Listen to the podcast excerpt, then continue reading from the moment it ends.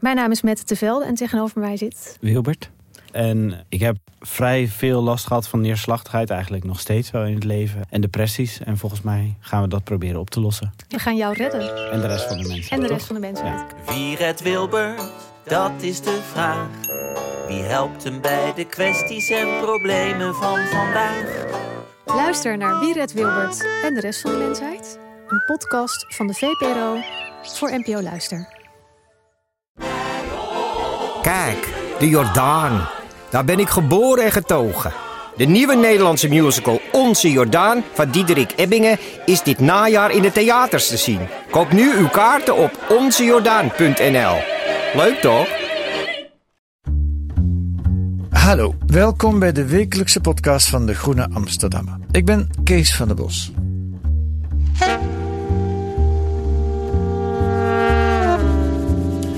Kleinschalige opvang van vluchtelingen. Werkt dat? Vier jaar geleden kwam een zestal Friese dorpen met een opmerkelijk initiatief. Ze kochten samen een huis voor een vluchtelingengezin en de Minskip, dat is de gemeenschap, zorgde voor opvang en begeleiding. Journaliste Inge Oosterhof ging kijken hoe dat verder ging. En daarover schrijft ze deze week in De Groene Amsterdammer. Dag Inge, welkom. Hoi. Heb je iets met Friesland? Ja, ja ehm, mijn oma is Fries. Eh, en dus ik ben ook eh, met de Friese taal opgevoed. Alhoewel ik het niet echt kan spreken. Ik kan het wel verstaan. Minskip, dan weet je wel wat dat betekent. Ja, ja alhoewel dat toch wel een beetje een, eh, een, een moeilijk begrip is. Zelfs in Friesland. Mensen die ik de vroegen wat om, om echt uit te leggen kort wat de minskip is. Dat is, blijkt toch heel erg lastig. Oké, ik vertaal het met de gemeenschap. Ja, ja het is dan toch nog wat breder. Want het gaat echt om het, het gemeenschappelijk eh, dingen doen. Eh, de problematiek aanpakken, gezamenlijk in actie komen. Oké, En iedereen die een bijdrage kan leveren op zijn eigen manier, die eh, doet dat. Dus eigenlijk het samenkomen van de gemeenschap. even nog over jou en Friesland. Ik hoorde dat, jou, dat er zelfs een straat in Leeuwarden is genoemd naar jouw overgrootouders. Ja, klopt. Ja. Wa- Waarom? Nou, mijn overgrootvader en zijn vrouw, die, die waren van het, ik ga het proberen het goed uit te spreken, het Liedsk Friesk Taniel. het kleine Friese ton- toneel. En eh, reisde rond met een eh, toneelgroep eh, waar mijn oma ook eh, in speelde. En bekende schrijvers, dichter, socialist was hij ook. Zelf ook wel idealistisch. En dat betekent dat we de Oosterhofstraat kennen? Of? Nee, nee, nee. Ja, de, nou, Oosterhof komt ook uit Friesland, maar dit is de, mijn moeders familie, van der Veen. Aha, Ja. Hey, en het andere van het onderwerp wat we vandaag bespreken, vluchtelingen. Heb jij zelf persoonlijk ook iets met vluchtelingen? Ja, ik ehm, sowieso vind ik het wel een interessant, maar ook heel moeilijk onderwerp. Maar ik ben zelf, eh, doe ik mee aan een, ja, hoe noem je dat? Een eh, connectors programma van Refugee Company in eh, Amsterdam. Dus ik heb een, Je bent buddy. ja, ja, ik ben gematcht aan een meisje uit Eritrea, die via Sudan naar Nederland is gekomen. Dus daar spreek ik af en toe mee af. En eh, gaan we wat leuks doen. Ja, Oké, hoe lang doe je dat al? Ehm, een jaar, denk ik. Iets langer dan een jaar. Oké. Ja. Ehm, hoe kwam je op het idee voor dit verhaal over de, de Friese dorpen die huizen kopen of huizen geschikt maken? De kerken spelen er ook een belangrijke rol bij Ja. voor vluchtelingen. ja, dat was eigenlijk toevallig. eh, want eh, een van de beste vriendinnen van mijn moeder, die woont in Jorwert. Een En, van de eh, zes dorpen. Een van die zes dorpen. De buurvrouw van Geert Mak is ze. hoe God verdween uit Jorwet. Ja, precies. Eh, en ehm, mijn moeder die, eh, die past daar dan af en toe in de zomer op het huis. En daar ben ik ook langs geweest. En zo hoorde ik van het initiatief daar. Ja. Ja, en dat vond ik wel, wel ja, dat, dat prikkelt natuurlijk wel. Als journalist heb je dan wel meteen zo'n gevoel van, nou, daar zit wat. Ehm, en daar wilde ik eigenlijk een radiodocumentaire van maken. Eh, maar van de initiatiefnemers daar begreep ik dat het gezin eigenlijk ook liever niet echt meer met de media praat. Dus dat maakt het lastig. Het gezin in Jorwert. Het gezin in Jorwert, ja. Ja, ja, ja, ja. Laten we daar even naar gaan luisteren. Ik heb een, een, uit Friesland doc een opname van twee zoontjes. Daar zit een Syrisch gezin, of zat een Syrisch gezin, zitten die er Zitten nog er steeds. nog steeds, ja. Met acht kinderen tussen de 2 en de 17 jaar. En voor Omroep Friesland zeggen die, laten die jongetjes hun slaapkamer zien. Mijn nieuwe slaapkamer. Ik slaap, ik sliep hier. Uh, mijn broer Asmat uh, sla slaapt hier en mijn broer Asmat uh, slaapt daar.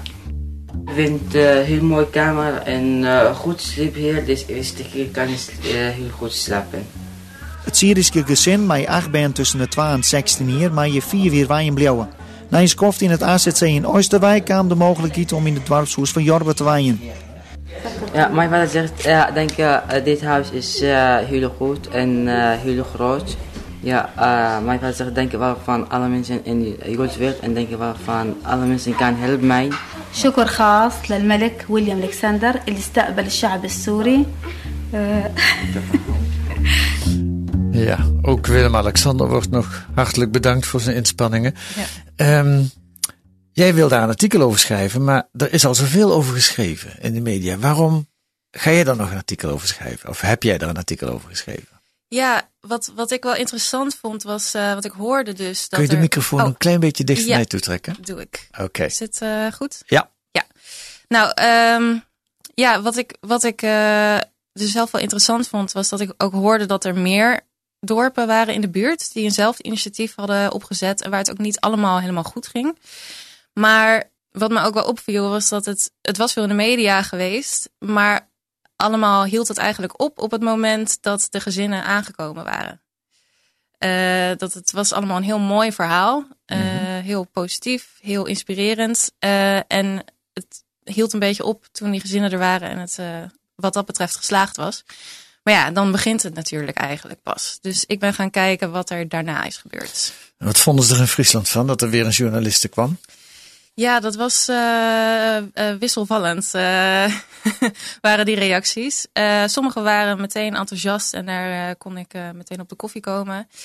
En anderen die zeiden van ja, we, we hebben eigenlijk geen zin in nog een interview. En één dorp, Jester Littens, waar dus eigenlijk ook wel aandacht was geweest voor hoe het mis was gegaan. Ja. Uh, daar kreeg ik pas toen ik bijna klaar was een reactie. dat heeft veel pogingen gekost. En die gaven aan ook echt media moeten zijn. Ik mocht er wel over schrijven. Ja. Maar dat moest ook wel natuurlijk. Maar zij wilde liever toch een interview. Laten we eens luisteren uh, in Oosterlittens. Hoe spreek jij dat uit? Jesterlittens. Jesterlittens. Ja. Het is ook een beetje een cursus Fries deze ja. podcast. Janneke Beelsma, onderwijzeres in Jesterlittens uh, in een fragment van de Human van lokale helden. Als je gevlucht bent, ben je werkelijk alles kwijt. Je bent als een boom die uit de grond gerukt is, ontworteld. En die boom moet proberen ergens opnieuw een plekje te vinden. En daar kan hij best een beetje hulp bij gebruiken. In ons dorp hebben wij de familie Yassin als het ware geadopteerd. Althans, zo voelt het voor mij. Er zit een kleine groep mensen omheen die hun helpt. Het is persoonlijk en het is kleinschalig. En daardoor worden ze eigenlijk min of meer gedwongen te integreren. Of om op het boompje terug te komen. We hebben het boompje in de grond gezet en gezorgd dat hij water en zonlicht krijgt. Maar of zij ooit in ons kleine dorp zullen wortelen, geen idee. Zij komen uit de wereldstad Aleppo. En ik hoop dat ze ooit ergens in ons land wortels zullen schieten. Janneke Beelsma, eh, daar al zich bewust tonend van de relativiteit van haar inspanning of van de beperktheid. Het kan ook misgaan. Ja. En het is ook misgegaan hè, in Oosterlittens. Ja, Vertel klopt. eens. Ja, het, uh, het was in het begin, uh, um, zoals ik ook beschrijf, al een beetje uh, een, een doenbeeld dat ze te, te, vroeg waren uitgestapt en door de polder helemaal daarheen moesten in de regen en niet wisten waar ze, waar ze waren beland. Ja, dat Syrische gezin komt aan en stapt een halte te vroeg uit, ja. uit de bus. Ja, en dan moeten ze dwars door de polder in de regen naar hun nieuwe woonplaats. Um, ja, wat, wat er daar eigenlijk is gebeurd, is dat er in dat, ja, dat gezin eigenlijk niet naar een dorp wilde, hebben ze later aangegeven. En, um, Schrijf even, dus vader, moeder en hoeveel kinderen? Ja, dan moet ik even denken. Want ik heb natuurlijk ook weer veel uh, gezinnen geschreven. Volgens mij zijn het vijf kinderen. Ja, dacht ik En ook. daarvan waren volgens mij de oudste van een uh, andere vrouw, zijn vorige vrouw. En de jongste van de vrouw waarmee die uh, in Jesterlittens woonde. Ja, en hij was dus al, dat geeft hij ook in de Friesland doc en documentaire aan, niet geheel vrijwillig. Het COA had tegen hem gezegd, eh, ja, het is dit of, uh, of anders hebben we niks voor je. Ja, anders sta je op straat. Ja. Ja. ja. En um, ja, zij liepen toch steeds meer aan tegen uh, hele praktische problemen. Uh, en wat ook wel meespeelde is dat die vader analfabeet was. Uh, waardoor de taal nog moeilijker te leren was natuurlijk. Lange reistijd naar de inburgeringscursus, taalkursus. boodschappen met de bus, duur verderop in een dorpje. En die moeder die, ja, die was ook zwaar getraumatiseerd. Veel gezondheidsproblemen. Dus die moest veel naar het ziekenhuis ja, dat stapelde allemaal op. En uh, taal is lastig, dan is communiceren ook lastig. Dus uh, ja, dat liep op een gegeven moment blijkbaar helemaal fout. En toen? En toen heeft uh, vluchtelingenwerk, want vanuit vluchtelingenwerk is er iemand geweest, Anne Riemersma, die heeft in een aantal van deze dorpen de vrijwilligersteams begeleid. En zij heeft op een gegeven moment ingegrepen. Zij is met beide kanten gaan praten, de ja, moeilijkheden aangehoord en eigenlijk gezegd van nou, dit, dit moeten jullie doen om, om toch uh, een oplossing te vinden. Maar uiteindelijk is het gezin ook vertrokken. Ja. Uh, begin vorig jaar. Ja. Deel. Er is een heel mooi stukje uit ook weer een documentaire van Friesland Doc, waarin Janneke Beelsma en een mannelijke bewoner uit het dorp. Kun je even Volgens mij is het haar man ook. Okay. Ja, maar een van de mede-initiatiefnemers. Oké, okay, waarin ze samen terugkijken over de ja, ervaringen die ze opgedaan hebben bij het helpen van dat Syrische gezin. Ik hoop dat de cursus Fries al een beetje aangeslagen is, want er zit vrij veel Fries in, maar we gaan het achteraf vertalen. Komt-ie. De, de, de grootste fout is dat wij denken voor hun. Ja, klopt. Dat, dat uh, wij voor hun beginnen denken en dan zoveel steun jou dat het in wezen net meer werkt. Ja, dat was zeer kernachtig. Ja, ja want zij krijgen net de ruimte om te betekenen of ze dat eigenlijk zelf nog wel zou willen. Ja. Het is wel heel makkelijk. Ja. En uh, dan geven ze wat leunen en, en in wezen krijgt het ingestelde was worst. Ja, dan worden ze minder zelfstandig. Ja. ja. Dat, dat, dat is vaak, uh, ja, dat doen we vaak wel de kern. En als het dan minder lukt, dan kan je niks aan doen. Nee, dat is iets anders. Dat is, ja. dat, dat, dat, dat is wat anders. Maar het, uh, je, je, je, je probeert te vol. Ja, je wil in je enthousiasme te vallen. Ja, je wil... Uh, ja, je wil alles goed maken wat hun opkomen is. Ja, maar dat ken helemaal niet. Je, je ja. kan moeilijk in hun verplaatsen. Want Ja. dat ze net iepen binnen, dat, dat voel ik ook. Ze, Hoe bedoel je dat? nou, hoe ze werkelijk denken. Nou, volgt nu de vertaling. Eh, Wat ze dus zeggen is, de grootste fout is, daar begint Jan mee, eh, wij denken voor hen. Ehm, kun, je dat verder toelichten? Wat, wat bedoelen ze daarmee? Ja, dat is natuurlijk lastig. Ik weet niet, niet uh, wat zij zelf uh, echt helemaal bedoelen, maar hoe ik het uh, heb opgevat, is dat zij toch voor hen bedenken wat zij nodig hebben. Ja. Um, ik bedoel, het dorp heeft het helemaal voorbereid voor een Syrisch gezin. Um, en ervan uitgaan waarvan zij dachten wat ze nodig zouden hebben. En um, ook alles proberen op te lossen voor ze. Terwijl eigenlijk niet helemaal duidelijk is wat het gezin zelf wil. Ja. Ja, Ja. of En je- nodig heeft. En dan zeggen ze ook, je gaat voor hun denken. Ja. En dat, dat is in dit geval, in het begin waren ze heel enthousiast, maar Mhm. dat is dus gaandeweg fout gegaan. Ja. Eh, en dat gezin is ook eh, weer weggegaan, dat heb je net verteld, ook na ingrijpen van eh, vrijwilligerswerk. En, en Jan zegt ook nog op het eind, ehm, je, je, ze zijn ook niet altijd open, vond ik. Je weet ook niet wat ze werkelijk denken. Ja. ja, ik denk dat dat misschien ook wel, nou ja, natuurlijk taalbarrière, maar ook wel cultuurverschil. Ik heb dat meer gehoord, dat toch wat minder openheid over gevoelens of minder zeggen waar het op staat. En um, ja, wat ik wel wil zeggen is dat, dat dat enthousiasme is wel afgenomen, maar ook weer niet. Ze zijn altijd wel heel erg uh, uh, positief gebleven. Uh, heel erg hun best gedaan om toch het best te vinden. Heel begripvol ook.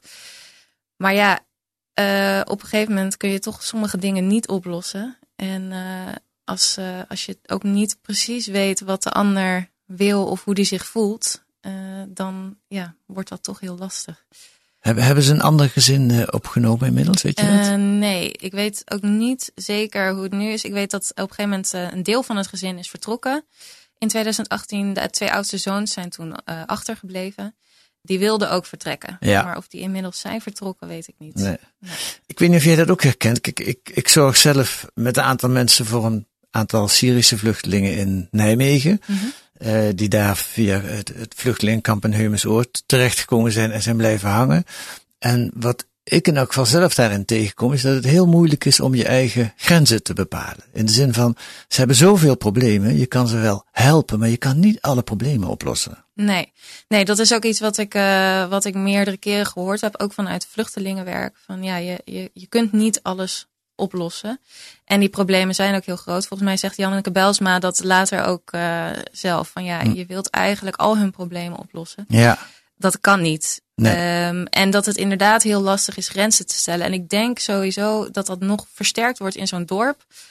Omdat er zoveel mensen bij betrokken zijn. Mhm. Mm -hmm. En je ook echt persoonlijk erbij betrokken bent. Ja, dat merk ik zelf ook. Maar je moet soms grenzen stellen, anders ga je er zelf aan onderdoor. Je kunt niet al die problemen oplossen. Nee, nee, precies. Um, en het idee is eigenlijk ook van vluchtelingenopvang natuurlijk dat je mensen op weg helpt. Mm -hmm. Maar dat ze vervolgens wel hun eigen uh, weg gaan en hun eigen uh, verantwoordelijkheid nemen. En uh, soms, soms loopt dat mis. Dat kan van beide kanten. Ik heb ook wel gehoord dat in, in sommige dorpen een beetje werd onderschat hoeveel die gezinnen zelf konden. Maar ja, die zijn natuurlijk zelf uh, vanuit Syrië zelfstandig. Uh, al hebben ze allemaal moeilijkheden overkomen om daar, om hier een nieuw leven op te bouwen. En het zijn gewoon volwassen mensen die zelf voor hun gezin willen zorgen, uh, die hun eigen keuzes ook willen maken. Um, en als je dan binnenkomt als um, ja, toch iemand die hulp nodig heeft, als je zo wordt gezien, dan is het lastig, denk ik, om die, ja, om die verschuiving van die belangen in, in de praktijk uh, te brengen. Je bedoelt de belangen van de Syriërs en de belangen van de Nederlanders? Ja, want ze komen natuurlijk uh, met. Ze hebben in het begin wel veel hulp nodig, maar op een gegeven moment toch minder. En ik denk dat dat uh, vaak lastig was om te bepalen wanneer hulp eigenlijk niet meer nodig was. Ja. Laten we even uitzoomen. In zes dorpen is het geprobeerd. Het was natuurlijk een hartverwarmend initiatief. Zeker in een tijd waarin er ook veel publiciteit was in Nederland over verzet tegen asielzoekerscentra die, nou ja, Geldermalsen bijvoorbeeld. Hè. Um, als je even die zes uh, dorpen, als je daarnaar kijkt, is kleinschalige opvang van vluchtelingen. Is dat een, een aan te raden idee? Ja, ik denk um, deels wel. Uh, er zitten heel veel positieve kanten aan. Um, vooral inderdaad de steun vanuit de gemeenschap, uh, de creativiteit die daarin mogelijk is uh, om problemen die opkomen, uh, die vaak ook niet te verwachten zijn, toch het hoofd te bieden.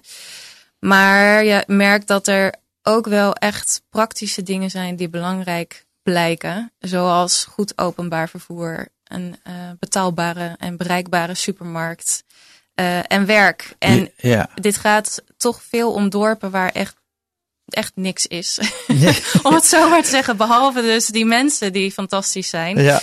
Um, piepkleine dorpjes, een paar honderd mensen. dorpjes, ja. ja. Waar je echt gewoon in één minuut doorheen rijdt. En dan kom je uit Aleppo, wat Janneke Belsma ook al zegt in ja. het begin. Dan is het wel een heel klein dorpje. Ja, precies. Ja, ik denk dat zelfs uh, de meeste mensen ik, uh, uit Utrecht, waar ik vandaan kom, ook een uh, cultuurshock zouden krijgen als ze daar ja. worden gedropt. Maar van die zes dorpen, in hoeveel dorpen is het goed gegaan? Het is uh, helemaal goed gegaan. Helemaal goed gegaan. Uh, ja, het is in. Moet ik even rekenen. Ja. uh, nou ja, het was eigenlijk. eh, het is in Goutum goed gegaan. Vlakbij Leeuwarden ligt dat. Hè? Leeuwarden. Dat schrijf je ook. Dat zou wel eens een rol gespeeld kunnen hebben. Er is een grote stad in de buurt. Ja, want daar, daar, daar hebben ze, zitten ze eigenlijk uh, net aan de grens van Leeuwarden. Daar heb je het, de kerk die een goed huis heeft kunnen betalen. En een team van vrijwilligers, maar wel alle infrastructuur die ze nodig hebben. Ja. Uh, in Gaasmeer is het ook relatief goed gegaan. En in Jorwert. maar in Jorwert is het dus kort geleden toch de vraag ontstaan of het wel goed is gegaan. Omdat het gezin is bedreigd door een dorpswoner. Mm -hmm. na een ruzie tussen twee kinderen. Dus ook binnen het dorp zijn daar ja. nu spanningen. Ja. kan altijd gebeuren, maar het is ook wel heel vervelend. Ja, nou ja, zo'n dorp is natuurlijk ook een wereld in het klein. Dus Ja. je hebt, eh, je hebt eh, alle soorten en maten. Dus zoiets kan ook voorkomen. Ja. Oké, dankjewel Inge Oosterhof voor je toelichting en voor je verhaal in De Groene. Ehm, wilt, u, wilt u het verhaal van Inge lezen eh, en hebt u nog geen abonnement op De Groene? Neem dan een proefabonnement. Ga naar groene.nl en dan kunt u voor 15 euro 10 weken De Groene krijgen. We hebben deze week een dubbelnummer, een dubbeldik zomernummer bij De Groene over optimisme en hoop in bange dagen. Met onder meer nog een achtergrondartikel over de optimisme kloof. Waarom zijn de Chinezen zo positief en de Russen zo zwaarmoedig? En een essay van René ten Bos over optimisten versus pessimisten. Het geluk is voor de domme, weet de pessimist. En volgende week zijn wij er weer met analyses en achtergronden bij het nieuws in deze podcast van de Groene Amsterdammer. Deze week werd de Groene Podcast gemaakt door Jan Daalder en Kees van der Bos. En de muziek is A Tune for N van Paul van Kemenade.